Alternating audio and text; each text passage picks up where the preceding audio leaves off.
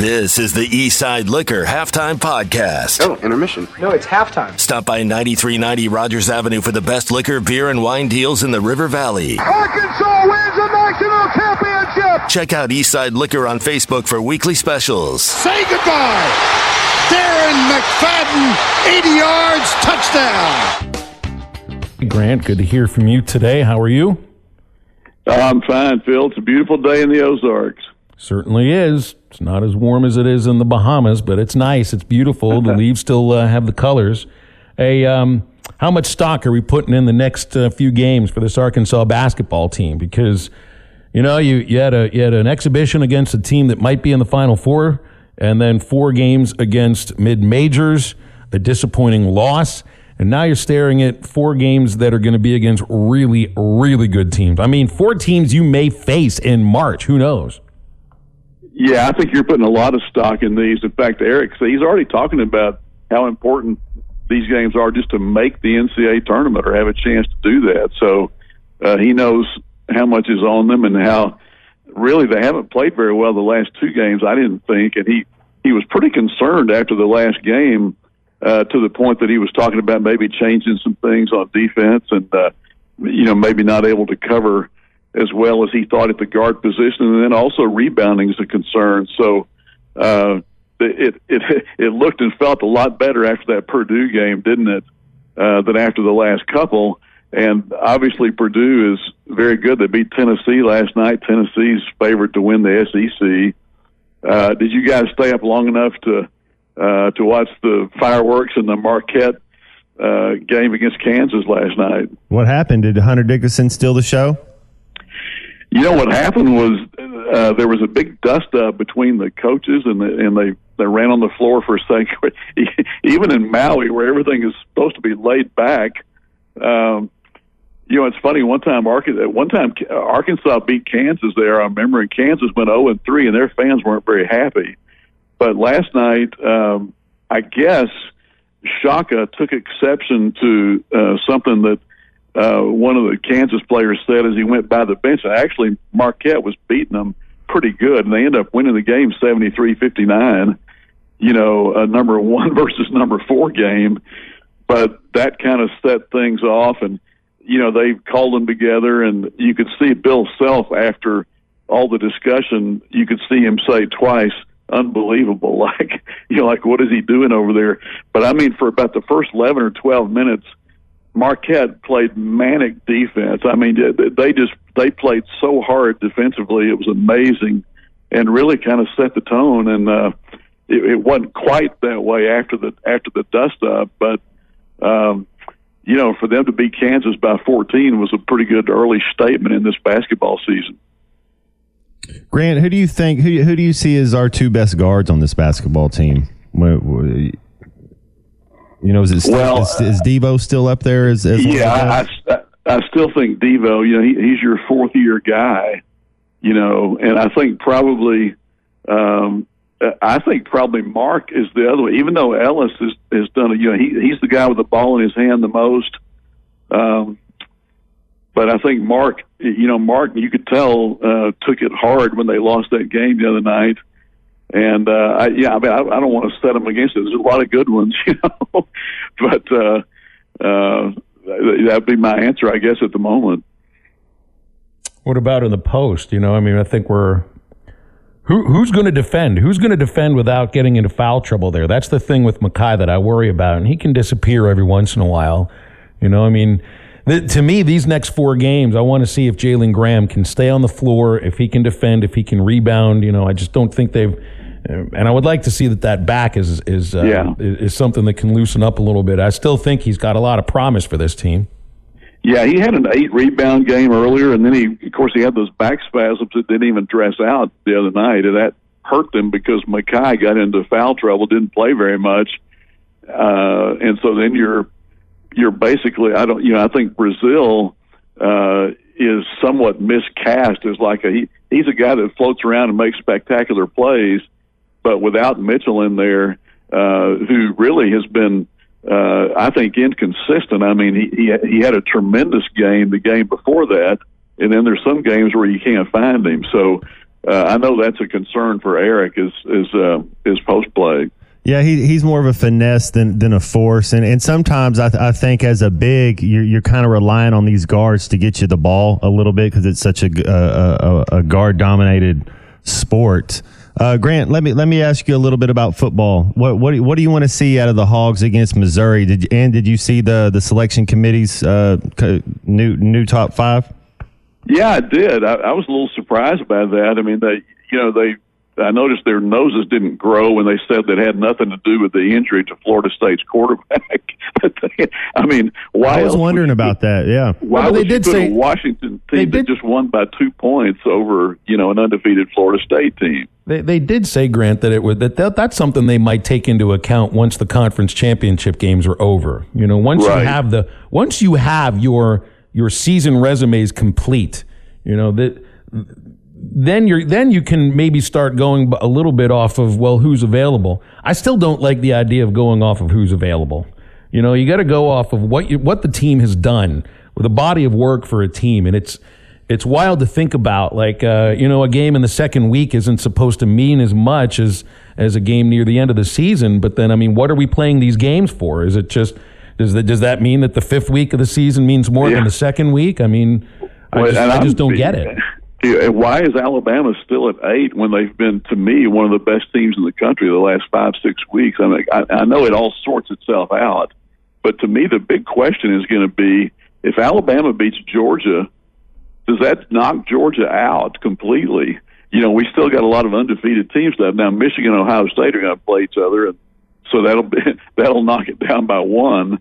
But uh, to me, I mean, if Alabama beats Georgia, they got to be in the Final Four, right? Wouldn't well, you? Then what do you I do with Texas, right? That's the thing. Texas is ranked ahead of Alabama because they beat them, right? If, I know. if they go and they end up beating the only team that beat them, uh, oh, well, I don't know what the Big 12 is going to lead to because this last week decides who Texas plays.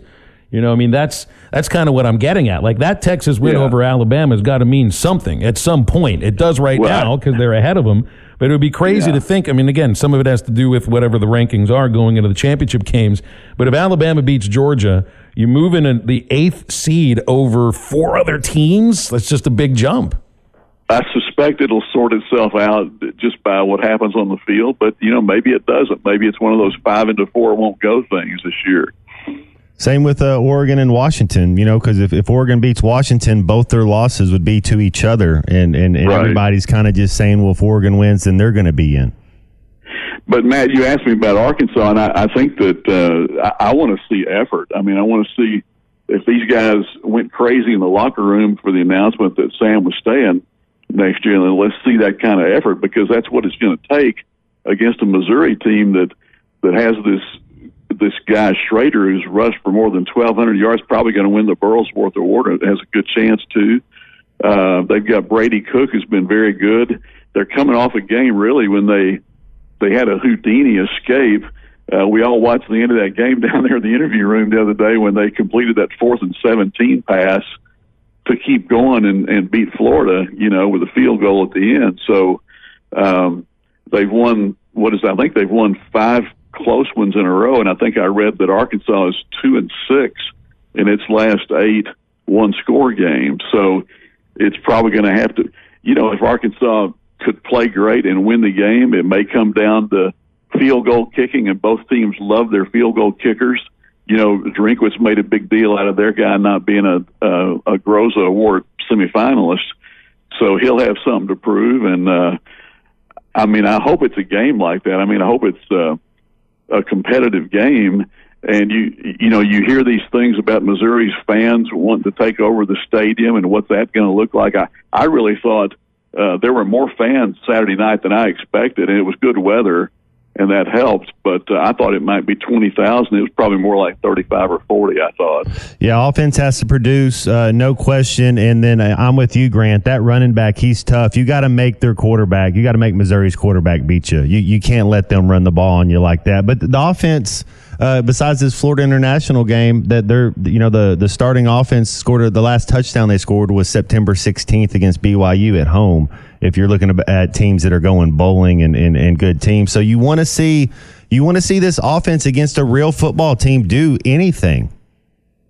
you know, Sam now refers to Missouri as Arkansas's rival. I don't think fans agree. I, I think they're going to still think it's Texas when Texas comes back in here. But uh, Drinkwitz uh, has a way of, of irritating people sometimes. And I remember when the guy was, he was an assistant coach at Springdale under Kevin Johnson.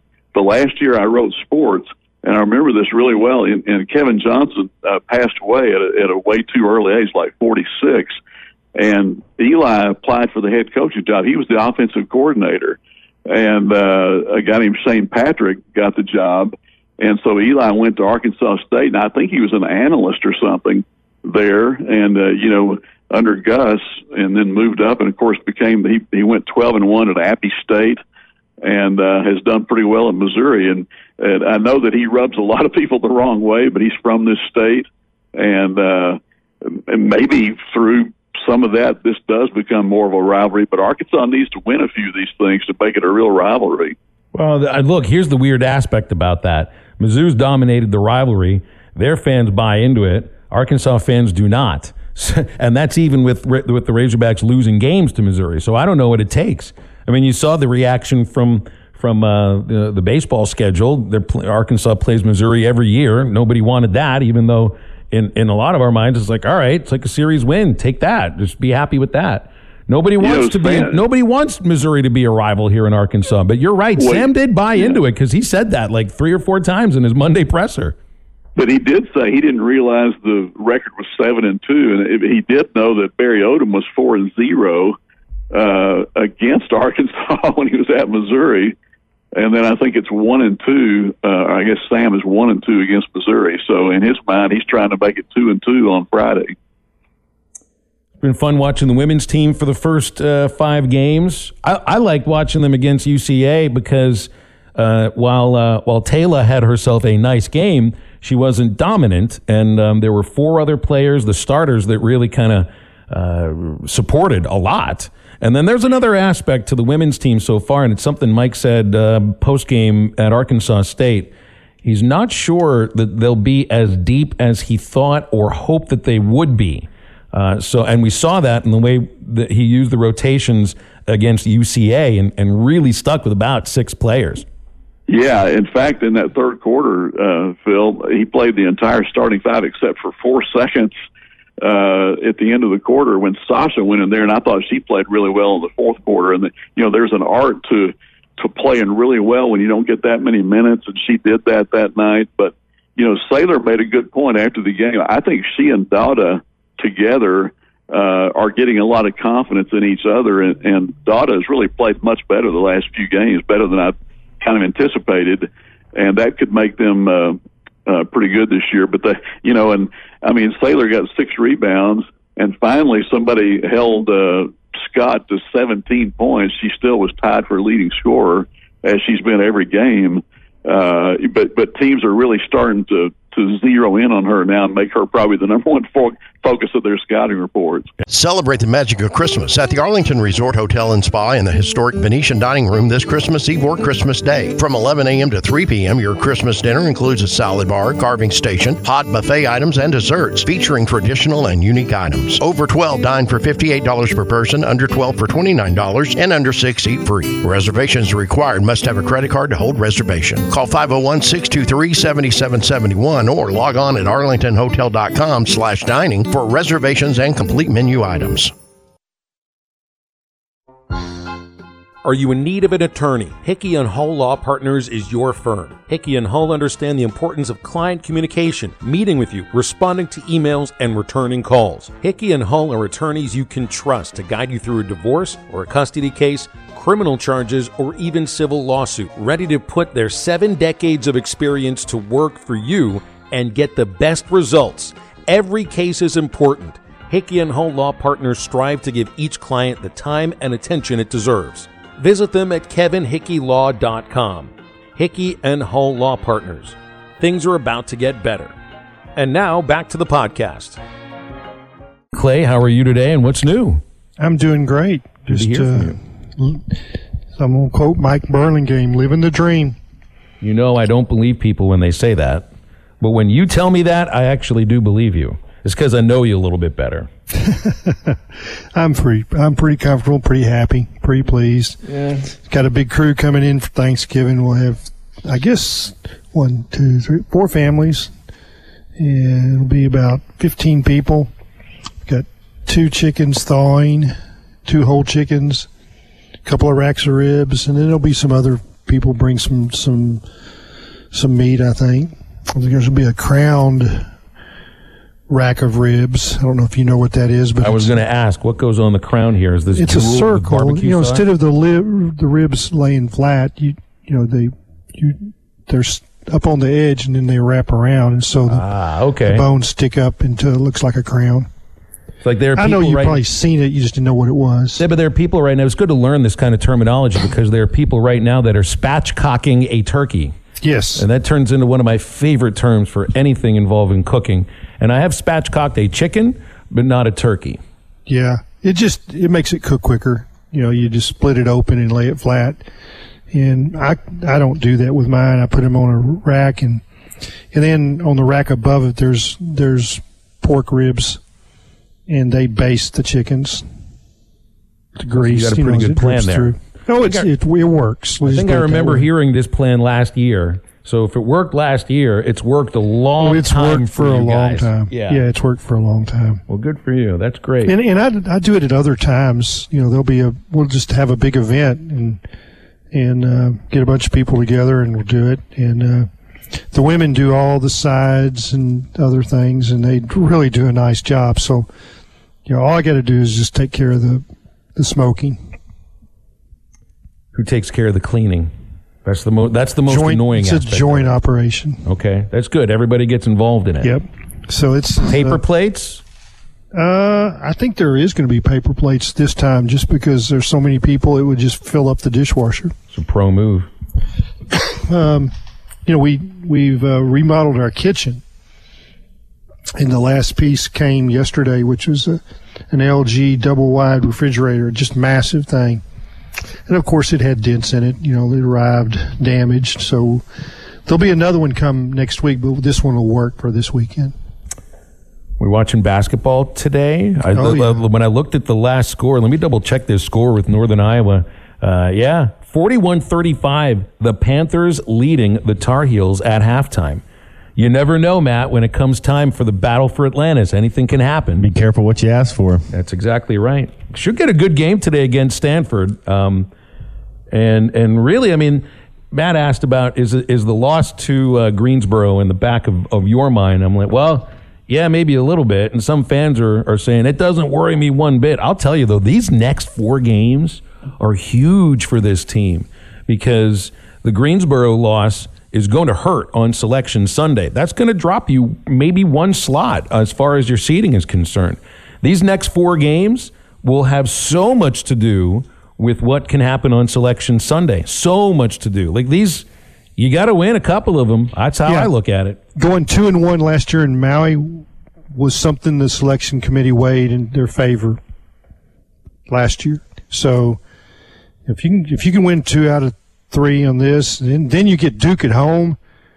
The you know win three out of four, then the Greensboro game kind of falls down a little bit in importance.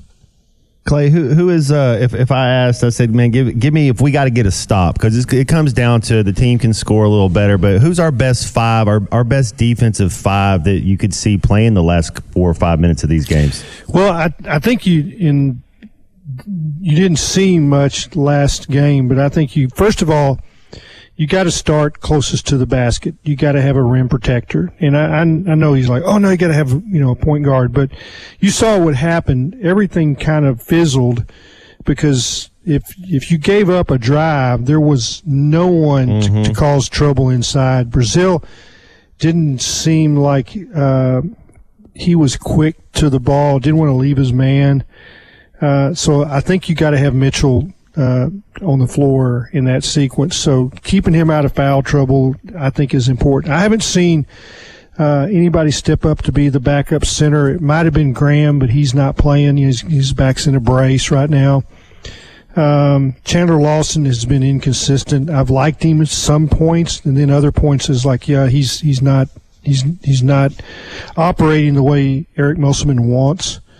Um, you know that, but it's it's uh, you went right to where I was going to go is the important part because the last five minutes in the last several years they could get stops, and if you can get stops, you can mount a rally. If the other team's not scoring, you can catch them. Uh, and I, I know that sounds really simple. It's kind of like you know in soccer, and you say, "We'll put a guy, put our best player at sweeper because if they can't score, they can't beat us." And but they they're giving up things everywhere defensively. I mean, they're that's like you know the dam that's got you know five leaks. Where where do you where do you patch it first? And you know I've seen Devo you know make defensive mistakes. You know there'll be a pick and roll, and they got a great shooter, and he goes over the screen, and Devo goes under it. Well, that's a three, and that that has to get fixed. And uh, and maybe they they were going to cover the, the pick and roll that way, and the you know the the guy with that's that's got the screener is going to jump out there, but they haven't jumped out there. Well, it's interesting. You, you look at the idea that one, you know, you, you, you kind of clean up some of the things that ailed the team last year. So you bring in guys who are better three point shooters, and that might lead to potentially a problem elsewhere, right? Yeah. Defending the three or or just defense overall. And that's what this that's what this time of the season is supposed to be about, like the first few games. Uh, I know, you know, you're still figuring out rotations and things like that and, and everything, but this week you're playing a different sort of opponent than you faced since the Purdue exhibition.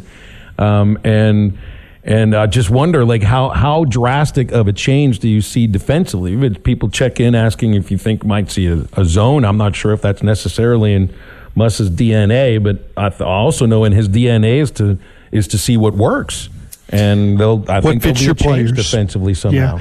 Um, you know, I watch him, and I think everybody else does too, and see his reaction um, on, on certain situations. And I know that they really are intensely prepared. Uh, their scouting reports are elaborate. You know, they do a great job. You know, the day before and kind of finalizing everything. And the last two games, it looked like they didn't take the scouting report to the game and he'll he'll get that fixed uh, because they they will give them, you know, the preparation that they need. But if it's not translating, um, you know, it it's what you said, Phil.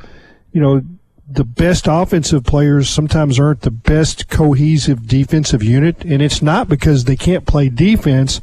They're not taking the scouting report and utilizing the information, you know, like this guy's going to do this. They, they knew what those Greensboro guards were going to do, and it looked like that the coach was really upset in the way they reacted to situations. You think? Um, do you think Baye Fall is is going to be anything in conference play that can maybe give us six minutes a half? Yeah, I mean he might. Um, He's a McDonald's All American, isn't he? he he's a great player, but he's he's not a skilled offensive player. He doesn't catch it great. You know, you see the ball go off his hands. You know, he goes up with rebounding. You know, maybe he tries to get it with one hand and he doesn't get it. Uh, so for him to play, he has to prove to the coach that he's not going to turn it over and he's not going to make defensive mistakes. And just because he can block a shot uh, doesn't mean he can play great defense. And so he he has to prove that he understands all of their reads, all of their uh, the technical aspects of what they want out of defense, and not just go out there and react to plays. He can do that. You know, if you if you say who's who's got the athletic ability and the length, you'd say, yeah, that guy. But I, you know, it's like, what can he do offensively? Well, I don't think he can do much offensively. You know, he's he's he's not really good as a back to the basket player, so that he doesn't have that. He's not really a good shooter, um, but he's going to develop all those skills. They're they're going to they'll give him the off season work uh, to to you know to become a productive offensive player. But if you can't catch the ball in traffic, there's not a lot they can do with you offensively. Take a call from Andy in Bentonville on the McClarty Daniel hotline. Hey, Andy, how are you doing today? Hey, good. Good afternoon, gentlemen. Clay, we're going to have to go way back in the time machine. I've got a question for you. Were you working in Tulsa during the early to mid 80s? Yeah, 78 to 92. Oh, man, okay. You remember the big Julius Pepper player named Chris Pike for Tulsa then? Oh yeah, Very yeah. I mean, he was human offensive being. Oh, tackle, my six God. nine, six nine, Good three twenty. God.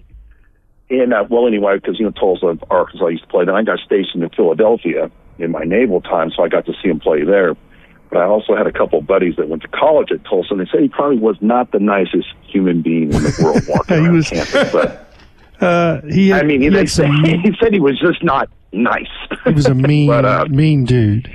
He was huge. I and, and for Matt Jones, he's like, I mean, just how do you move a beast like that? I don't know how you. Yeah, would he move was A human he like was that. Andre the Giant's what he was. He sure was. Biggest oh, head. by the way, they right could here, not find. They couldn't find a helmet Did for you him. see that big 6'8", uh, 325 guy that entered the portal from Yale? Yeah, yeah, he's a big dude. That's what I too. thought of, yeah. Another Yeah. thing, Clint, I'll let you go here. I got your prep rally book sitting here on my coffee table. Read it about every dang day. It's incredible.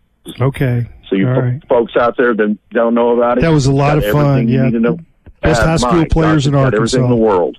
Yep. Thank you. Have a good day. Happy Thanksgiving. A little later than usual, though, but good to hear from you today, Charlie. What's up?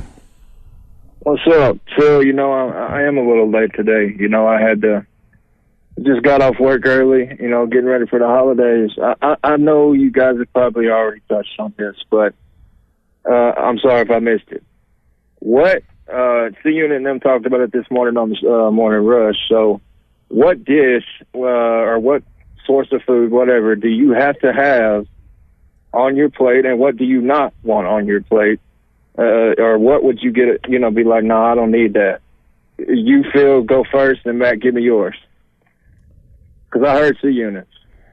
And I mean, there really isn't anything that I dislike. Like I'm, I'm, I'm the kind of, I'm the kind of, um, I'm the kind of eater that will eat just about anything that is, that is, that is either around my plate or put on my plate.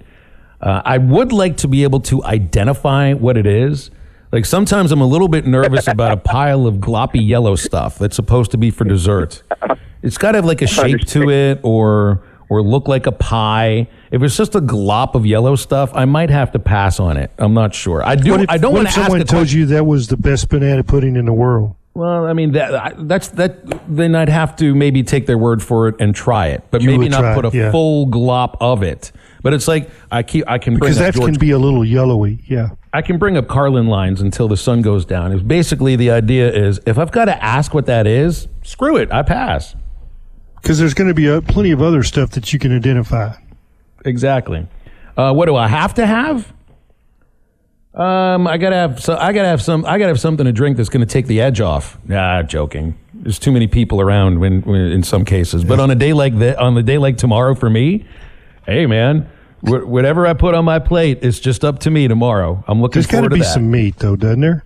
Sure. I mean, you got to have. I mean, it's turkey. Sure, turkey. It's not like I make turkey any other time of the year. And ham, yeah. A little, little brandy for the stomach. A little upper, a little digestif, Right. Yeah, we'll get that going at the end of it. No, we hadn't touched on that yet, uh, Charlie. So thanks for uh, thanks for doing the show prep for us today. Jelly I cranberry. apologize. I, no, listen, Clay. I had to say this. I was gonna say what mine was and what what I don't want. And cranberry, I'm sorry, I don't know Not a what fan? it is.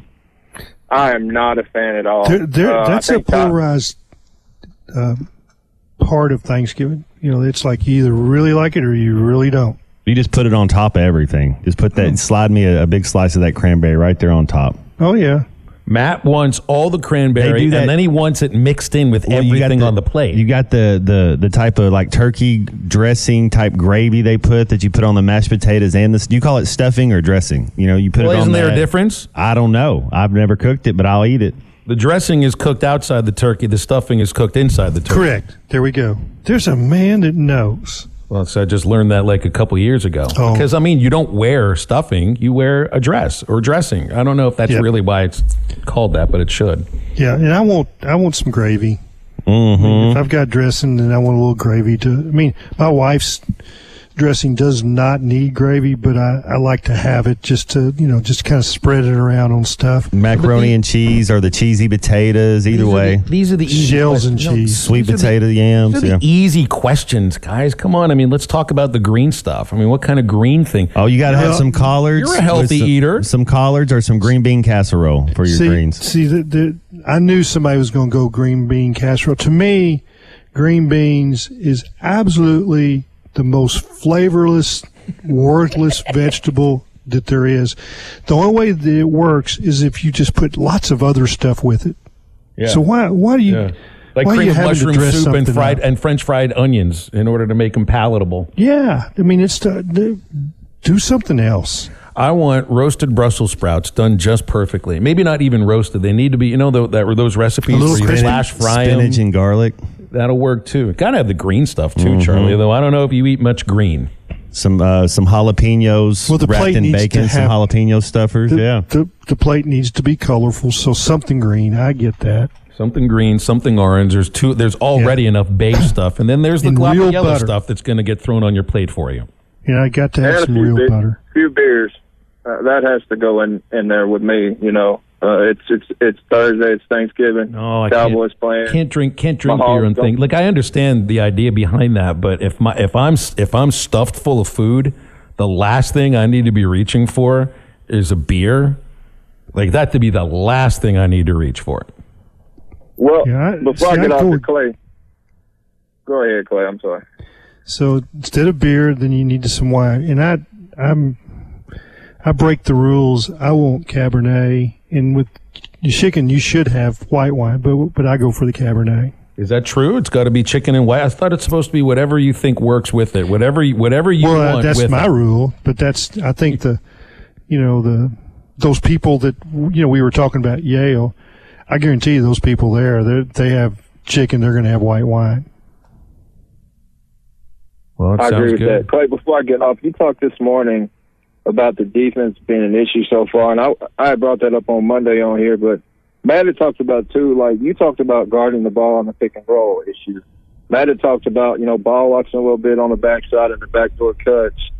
If I was if I was to bet, uh, be a betting man, you know, Muss did talk about maybe changing some things up schematically to kind of fit these guys. But I'll tell you what, if they just come out and play with the intensity that they did against Purdue, uh, I think they're going to be okay. I don't know what's went on these first four games, but particularly the last two, I think they're going to be fine. They'll figure it out. Anyway, Well- they're going to win this thing too. Yeah, Happy Charlie. Thanksgiving, you guys. Y'all Same to you. Uh, that what Muss has always done best, and this is uh, from other coaches, not necessarily that I recognized it, but you know, there's three or four basketball coaches in my you know my inner circle. You know, guys like Pat Foster and Jim Counts and James Dickey and Brad Dunn. And I, when I listen to them, they talk about the incredible help defense that they play, and that was missing in the last two games. Communication. You got to know. Be in between your ball and man. That's right. It's very geometrical. Yeah, I mean, if the ball's on one side of the court, then you know, then then you're You got to know how to help play. stepped help- in just Yep. a little bit. You got to yeah. play defense as a team. Like Clay, I was I was told these guards, and and, and it kind of seems like, but to be an SEC guard, you're going to be able to beat one on one. So you have to have help. Everybody has a guy that help. can beat one on one. Yeah, and that and Keith Smart told me that, and we're and we're talking about Pinion, and that you know he has to understand that. I'm sorry, my my one year old lab sees my wife coming home, and she's really excited. That's You know, okay. There's treats on the way. Oh, just that she just loves Gina, and uh, you know it's it's supposed to be my dog. It's her dog. You can let her go, Sarah. Well, Ann is a treat in and of herself, right? Oh, yeah, no question. Yeah, and uh, but it's they're they're going to get better defensively because this coach is going to fix it, and he's going to play the guys that that and he has a system, and you can tell that sometimes they break the code. You know, in other words, the the guys aren't playing their their technique or their the you know the rules, so to speak. You know, like um, you know, Devo forced a guy two different times to the baseline, and Tramon Mark is the guy that's supposed to help and cut him off, and they're going to trap him, you know, on the baseline short of the lane. And the guy got all the way to the lane. And then when Tramon Mark left him, then he dished it to his man. And those those plays can't happen.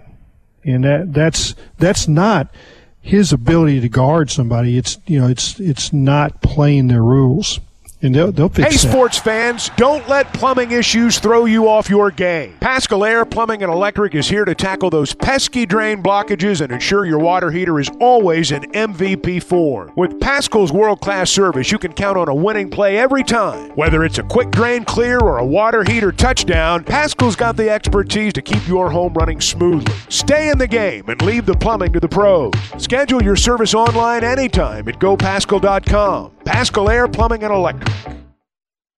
BetOnline is your number one source for all your betting needs. Get the latest odds, lines, and matchup reports for baseball, boxing, golf, and more. BetOnline continues to be the fastest and easiest way to place your wagers, including live betting and your favorite casino and card games available to play right from your phone. Head to the website or use your mobile device to sign up today and get in on the action. Remember to use our promo code BLEAV. That's B L E A V for your 50% welcome bonus on your first deposit. Bet online where the game starts. Clay, Matt, Christian, you know, 60 years ago today, right about now, the shots rang out in downtown Dallas.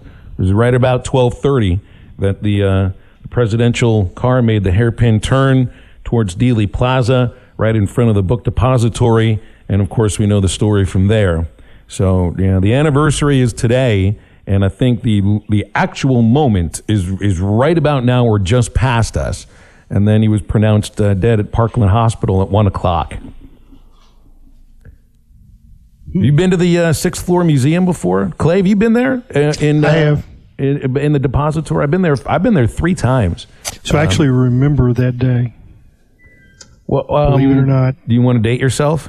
Yeah, I mean, I think I was coming home from second grade, walking home, and my brothers were telling me about it, and they already had their theories. My older brothers, you know, who were like sixth grade and fourth grade. I was in second grade, and they they told me who they thought did it. You know, of course, they picked a foreign country. You know, that it was their fault, and uh, you know, it was really interesting what you know what elementary kids would say is like, "We'll get them back." That was all what we we thought. You know, of course, it wasn't that, but you know, it's just there's a lot of uh, misinformation. You know, in the hours that that came from that. You know, if you you know y- y'all weren't old, y'all weren't weren't alive. That's So- 14 years before my uh, Yeah. before I was born.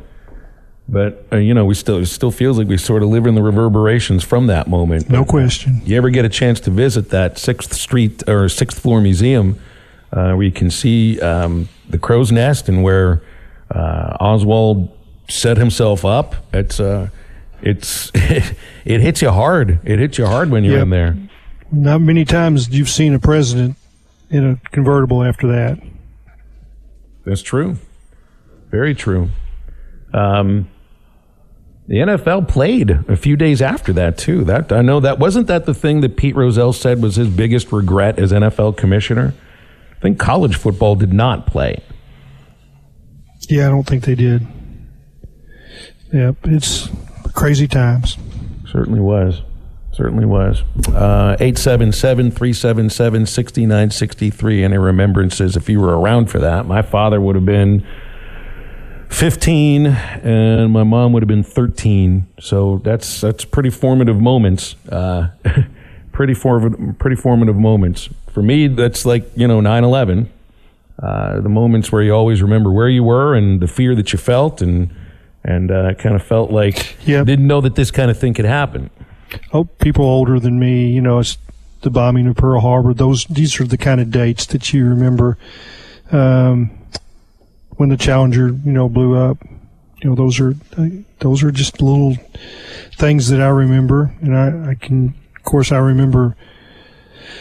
You know, the first steps on the moon, that kind of stuff. You remember the time of day, uh, you know, as well. And Oh, we yeah. all remember the time of day when when when 9/11 happened. You mentioned the Challenger explosion. Like I remember watching. I had played. I'd played fake sick and stayed home from school. um, that was what 86. So I'd have been Yes. nine years old, and I, I played sick to stay home from school. and watch The Price is Right, and it happened during The Price is Right. So it would have been after 11 o'clock Eastern time. We watched it. I was watching it with my four-year-old daughter, and she was. I was about. She had afternoon kindergarten. You know, they split it into morning and afternoon. She had afternoon kindergarten. She had her little, you know, little Catholic schoolgirl kindergarten outfit on. We're sitting on the couch, you know, and wanted to watch that. And then when it blew up, then you know, then you got some explaining to do to the kiddo. I mean, it was that was tough. Yeah, and I was home alone, just sort of watching the watching the uh, watching the coverage of it, which I can only imagine what it would have felt like on the coverage after Kennedy was shot. I mean, that's that's really kind of where a lot of uh, news coverage today and the style of it was was created, or 24 hour news, because that was going on at that moment there, right then and there. Sure. Uh-huh. Uh We've got Brian on the phone here. Hi, Brian. Thanks for calling. What's going on? Hey, what's going on? Just living up, just living up great, mo- uh, bad moments in, in American history for a moment. Yeah. Are you're living up a bad moment that's going to happen Friday? I'm not convinced that's going to happen. I think it's going to be. A, I, oh, I man. I expect, think I expect a good football game. I know, I know, I know exactly there- what you expect, Brian. I mean, I would I Missouri's expect gonna Arkansas to get blown off the ball every single Missouri will blow Arkansas away. Mm-hmm. I'm sure But I know. I didn't call talk about your last loss. I mean, even though I pretty much have been right on everything so far, um, I watched Arkansas basketball, and, and they don't look like they were to the same form they were last year. And watching that between Arkansas and Texas, I think Texas would beat Arkansas too again, like they did last year. But anyway, I just wanted to call and say happy Thanksgiving to y'all, and uh, I hope you enjoy the game Friday. Okay, I don't really think he called to say Happy Thanksgiving, but it's good to hear yeah, from you today, Brian. it seems like I remember Arkansas going a little farther in the tournament than Texas. Oh my gosh, I haven't watched Texas basketball. Maybe it was the I, same, Nor yeah. do I plan on watching Texas basketball. To be quite honest, not, not going to. I do miss playing them in football. I mean, you know, having an easy victory. You know, that's that's what I miss. Well, I think you. I don't expect a blowout on Friday. I'm, I'm, I'm not going to go in saying Arkansas is going to win, going to upset them or anything, but I don't think they're going to get blown off the ball. Uh, I, I'd like to hope that, based upon what I've seen for most of this season, and the idea that you know Missouri hasn't really blown that many teams out. If they if they got lucky against Florida, um, and that's a team that Arkansas went into Gainesville and beat. I think Arkansas can beat Missouri on Friday at, in, in Fayetteville. I know I'll be told they can't, but they can. They can. You know, somebody was telling me is like, you know, what does Arkansas have to play for? And uh, you know, the trophy is not. That's that's not what they're going to play for. I think you know modern day players in this era, the last game of the year, you're playing for NIL. You're playing for next year's money, and you want to you want to have this be the last thing your coaches and remember and the, you know the, the people that are in charge of NIL you you want that money for next year. So I I think that there will be there will be people playing hard. You know and I've I've heard people say well they didn't play hard in that game didn't play hard in that game. Sometimes I thought they played hard. I thought they didn't play well.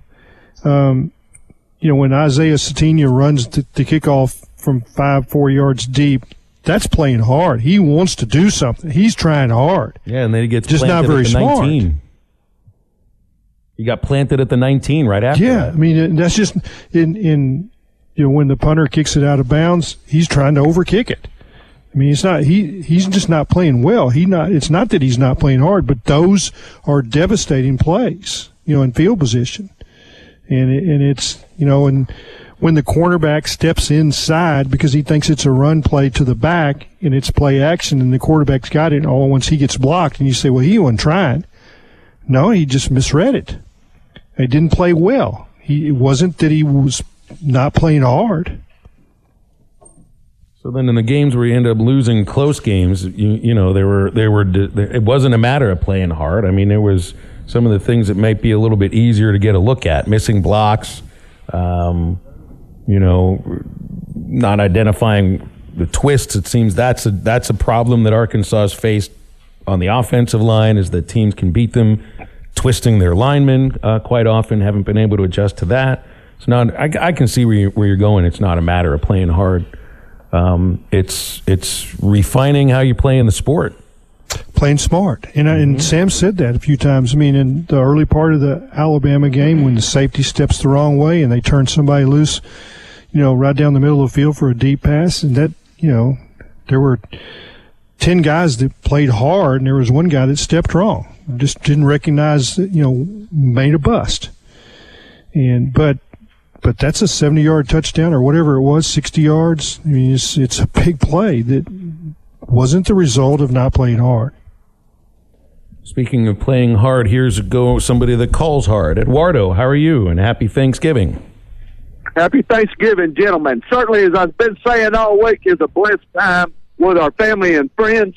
As I said, come Friday on the menu. What better way to start out next year for these. If I were addressing it, that's what I'd tell them. I'd say I'm going to give the ball. What's the what's that freshman running back? And we're going to keep feeding them the ball. Isaiah we're going to feed. We're going to feed a guy. We're going to feed them a big bowl of them, and just keep feeding the ball because you know I believe this. If we run the ball Friday on the menu, put that in the recipe. I mean, we can beat Missouri. Our defense, no doubt, is going to be come to play. They can they can get some takeaways against Missouri at home, and I say put the recipe on the menu. And I've enjoyed over the decades many games, many players have provided my favorite dessert. I call hot delight. And so these for these players, this is your, you know, no, it's not a bowl. But I tell you what, you can do. You can start out next year with some momentum. We can blow the whistle on something, and it's up to you, gentlemen. You're going to be shells Friday. And you're going to go out and send the Missouri Tigers a big bowl of hog line. And let's get a big win and start off the New Year's and Christmas on a happy note. Thank you, gentlemen. Hi, everybody. This is Chris George from Joshua's Fine Jewelry in beautiful downtown Russellville. It's the most wonderful time of the year. Christmas gifts, weddings, heirloom family treasures. And at Joshua's Fine Jewelry, we only have one sale every year, and it's right now. Every single item in our store is value priced for Christmas. We do custom one of a kind jewelry. If that's what you're looking for, come see us. You can get anything fixed for a Christmas gift, selection, quality, service, and Christmas red tag prices now through Christmas at Joshua's Fine Jewelry in beautiful downtown Russellville.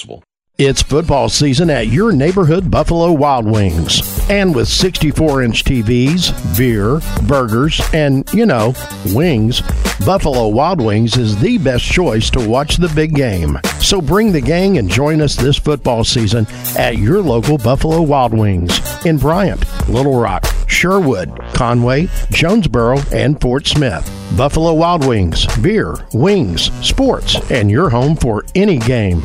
Roar! You're listening to the Eastside Liquor Halftime Podcast. Right now, Eastside Liquor has a truckload of eggnog, winter seasonal beers, stouts and liquors, rum chata, moonshake creams, and more. Don't forget about the hog bourbon decanters. Come by the drive through or walk inside to see Dave and his team at Eastside Liquor, 9390 in Fort Smith. Now, back to the podcast. Oh, Joe Flacco's back in the NFL. 38 year old is signed to be the backup now for the Cleveland Browns.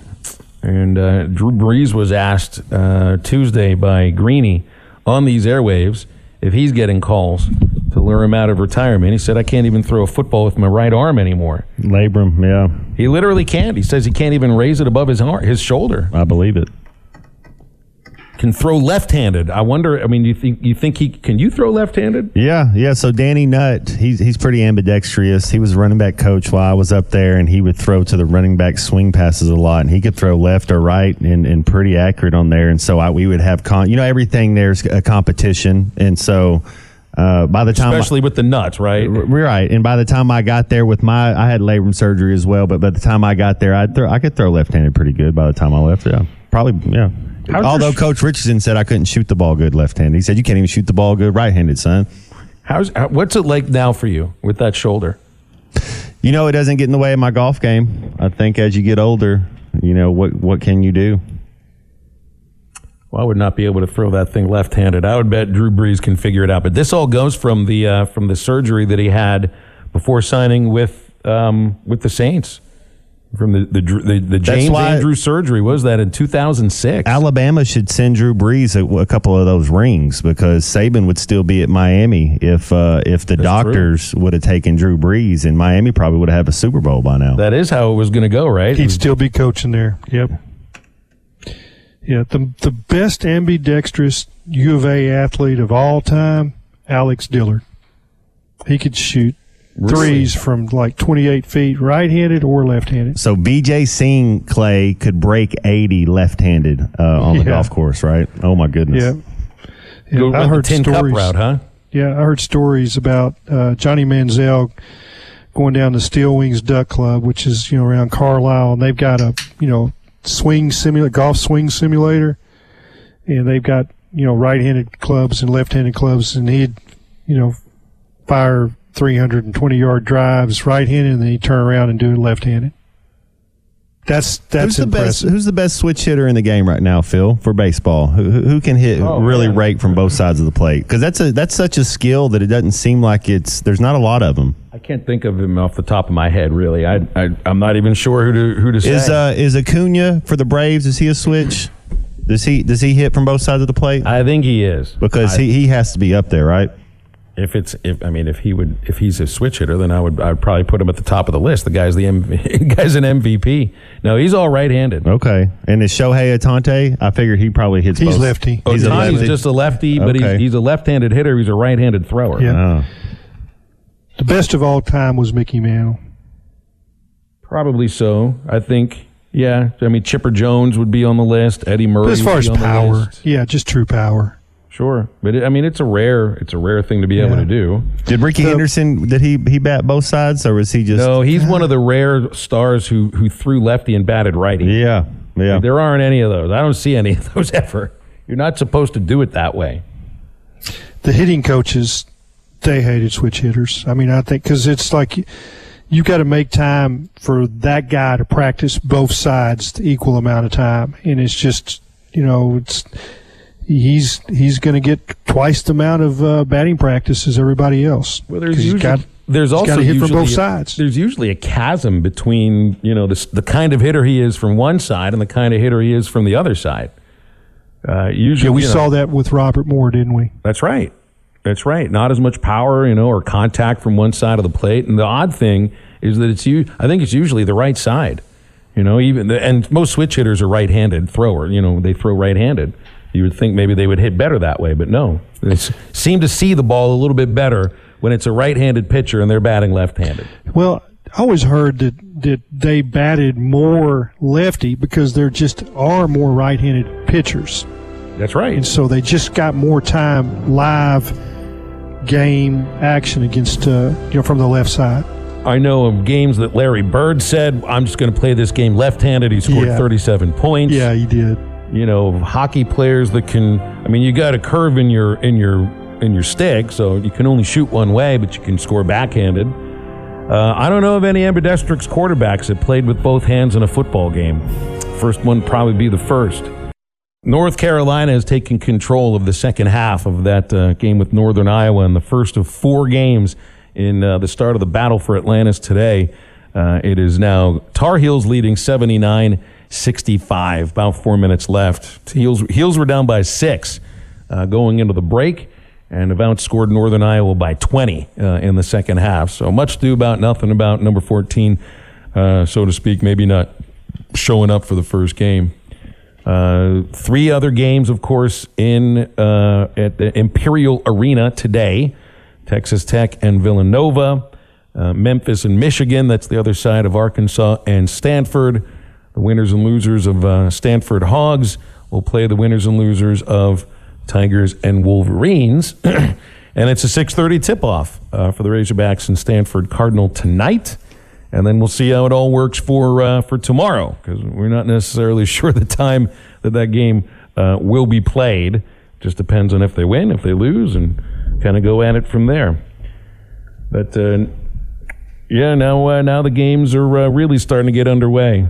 Clay, do you do you do you view Thanksgiving more in terms of basketball or more in terms of, of football? Because it's like a football is such a, a sport that is intertwined with the holiday, Uh, it's just you know, I mean, I know the MAC is playing and, and all of that. We sort of wait for the games Monday, Tuesday, Wednesday, Thursday. You get the Egg Bowl, you get your NFL games. Now there's an NFL game on Friday, amongst a few other college football games. Of course, we're playing on Friday. Saturday it wraps up uh, for the college football weekend, but.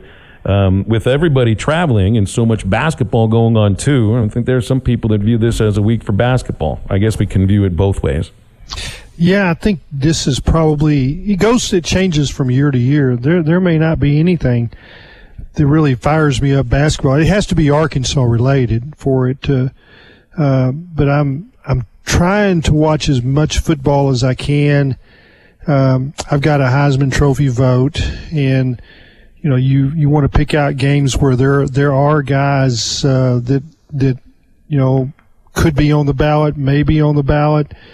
You know, it's are they you know fringe guys? So you kind of you know channel surfing, picking up games here or there, seeing what's going on. So I probably watch a little more football, you know, over the next four days. Um, and this is also the time of year I start to kind of pay a little more attention to NFL games. I definitely watched the that Chiefs uh, Eagles game. Um, you know, I follow the Eagles now. Jeremiah Washburn is coaching the the uh, ends and outside linebackers for the Eagles. You know, that's one of their strengths. So I like to watch, you know, his, his team play. And that was a meaningful game. You know, you got the two teams that were in the Super Bowl. But yeah, probably a little more football than basketball. But yeah, I'm definitely going to watch these games that the Razorbacks are playing in the next three days. If um, if Philadelphia doesn't have any injuries, and you and we all know football injuries happen, It is, But, yeah. But Clay, I watched that that Philly Kansas City game as as well, and man, those are just two really high level football teams right there. Yeah, I kind of felt for both sets of wide receiver. That that was just a nasty, ugly night to try to catch footballs. And you know, everybody says the drop here, drop there, and you know the Chiefs have dropped too many. They lead the NFL. I think they have 26 so far on the year. Yeah, but it's when your hands are wet, quarterback. You know, the, his pass is just not quite as sharp. You know, I watched a couple of times. You said, "Well, that guy's open. He should have caught that," but the ball is just a little bit here or there from Mahomes, and um, you know, it's you know, Kelce. I you know, there were a couple of times where you know they're doubling him a lot, and it's tough for him to to get open, and they're going to try to make you beat beat you with uh, those those wide receivers, and those are those are the guys that haven't come through for him. So I, you know, I figure the Chiefs will get that together before it's all over, but I really like the Eagles. Eagles do look like they're awfully tough right now, and you just can't stop them on short yardage situations. You know, if it's third and one, third and two, and they get their little push going, it's it's unstoppable. Yeah. it's amazing I mean- to see them get as because they'll show you up close how low those Yeah. linemen are getting. It's just Two uh, inches off the off the ground. Mhm. Yeah. Um, everybody talks about you know Travis Kelce, but uh, Jason Kelce, he may be the best of the two. Well, it's that old rugby scrum. I, they went over there and they, they watched film on that and, and, and learned that type of technique right there. Lowest man wins. Yeah, it's it's uh, it's definitely interesting. You know, it's like um, th- here's a stat for you. I I wrote a piece for for Hogs Plus about Mike Burlingame. You know, who passed away a week ago Saturday. I think his service was last Wednesday in, in Springdale. He taught for I think 35 years at uh, Southwest Junior High in Springdale, science teacher. But he was the center. Uh, 1979. Listen to this stat. Kevin, Kevin Scanlon gave this to me, and I'm sure it's right. They coach Coach Holtz called 20 quarterback sneaks in 1979. Guess how many were successful? 20. 90%. Yeah, All right, all of them. 20. 20 for 20. I've never heard of anything like that. I mean, you think one of them, something would go wrong, like, you know, it'd be a bobbled snap and, you know, the quarterback doesn't get off or, uh, or they're offsides or, you know, there's something happened. But in that, that year they played Texas and Little Rock won 17 to 14 and they ran seven quarterback sneaks, converted all seven. I- Probably all that is seven of just them incredible. with the, with the quarterback under center too, right? Oh yeah, they yeah, they, it was all under center those days. They weren't running shotguns. And we revisited the idea that they're no longer doing fourth and one in the shotgun. Now, now it's KJ up under center, and man, you know, for what are we supposed to do about the A and the B gaps? Well, I don't know. They seem to have figured that out now because They they're no longer taking it out. out of the shotgun anymore. To me, that showed a little bit more about the um, the stubbornness of of the play caller. Uh, you know, I, I think Sam was more defending Dan Enos and trying to be, well, this is my man who's calling the plays. I gotta I gotta kind of stick behind him. I don't know how much he believed what he was saying in this though. Um, Yeah, because it's been work, it's been working now. It's been working now, even though they know the A and the B gap, the A and the B gap. the the most interesting discussion I ever had with the co- head coach, for for instance, Bobby Petrino told me one time we were in a one on one interview and we were talking about some of his, you know, just things this you know philosophy. You know, you don't take, you don't run out of bounds if you're a running back. Quarterbacks he'd let run out of bounds, but running back never run out of bounds. You don't turn down a hit. And then he just kind of blurted this out. It didn't have anything to do with what we were talking about. And he says, and I don't call quarterback sneaks. I was like, well, why not? And he says, I had uh, Jeff Brohm. Is that how you say it? He's now the head coach at Louisville. Yeah, he was, Brohm. He, he was his quarterback, and they ran a quarterback sneak, and it was successful. And somebody in the bottom of the pile twisted the quarterback's ankle, and he missed three games because of a sprained ankle that was caused by, you know, the stuff that goes on in that scrum. And I was like, oh, so I wrote that. And then, you know, his quarterback's Ryan Mallett, who's six seven. And the next week they ran a quarterback sneak mm-hmm. he, with Mallett. He goes, well, he's six seven, Clay. And I was like, but you said you didn't believe in it. And he goes, uh, see, I was just setting everybody up. Got a mobile quarterback with Missouri. Uh, Cook can really run. He ran all over the Hogs last year to the Yeah, tune of can- um, he's think- dual threat. I think Yeah. it was over 150 yards, but uh, netted like 138. Hasn't run as much this year. You know, I mean, he gained. I think his net was over 500 yards last year. It's 239 this year, and there's fewer sacks. So I really like Schrader. Well, sure, yeah, absolutely. He's going to win the Burlsworth, isn't he?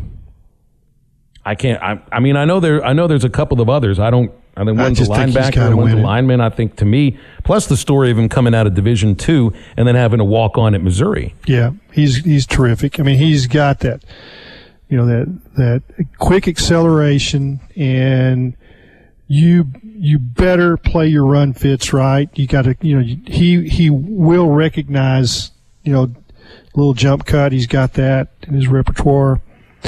Um, I think the big part of the game is is stopping him.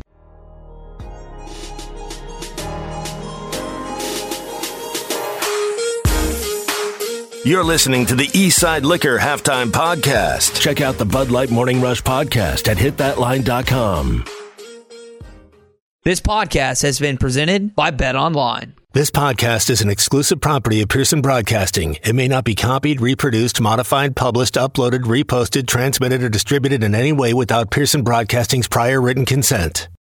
Thank you for listening to BLEAV. You can show support to your host by subscribing to the show and giving us a five star rating on your preferred platform. Check us out at BLEAV.com and search for B L E A V on YouTube. You know, when you're listening to a true crime story that has an unbelievable plot twist that makes you stop in your tracks? That's what our podcast, People Are the Worst, brings you with each episode. I'm Rachel. And I'm Rebecca. We're identical twins who love true crime cases that make you say, didn't see that coming, and we hate the people responsible for them. Listen to People Are the Worst now on Apple, Spotify, or wherever you get your podcasts.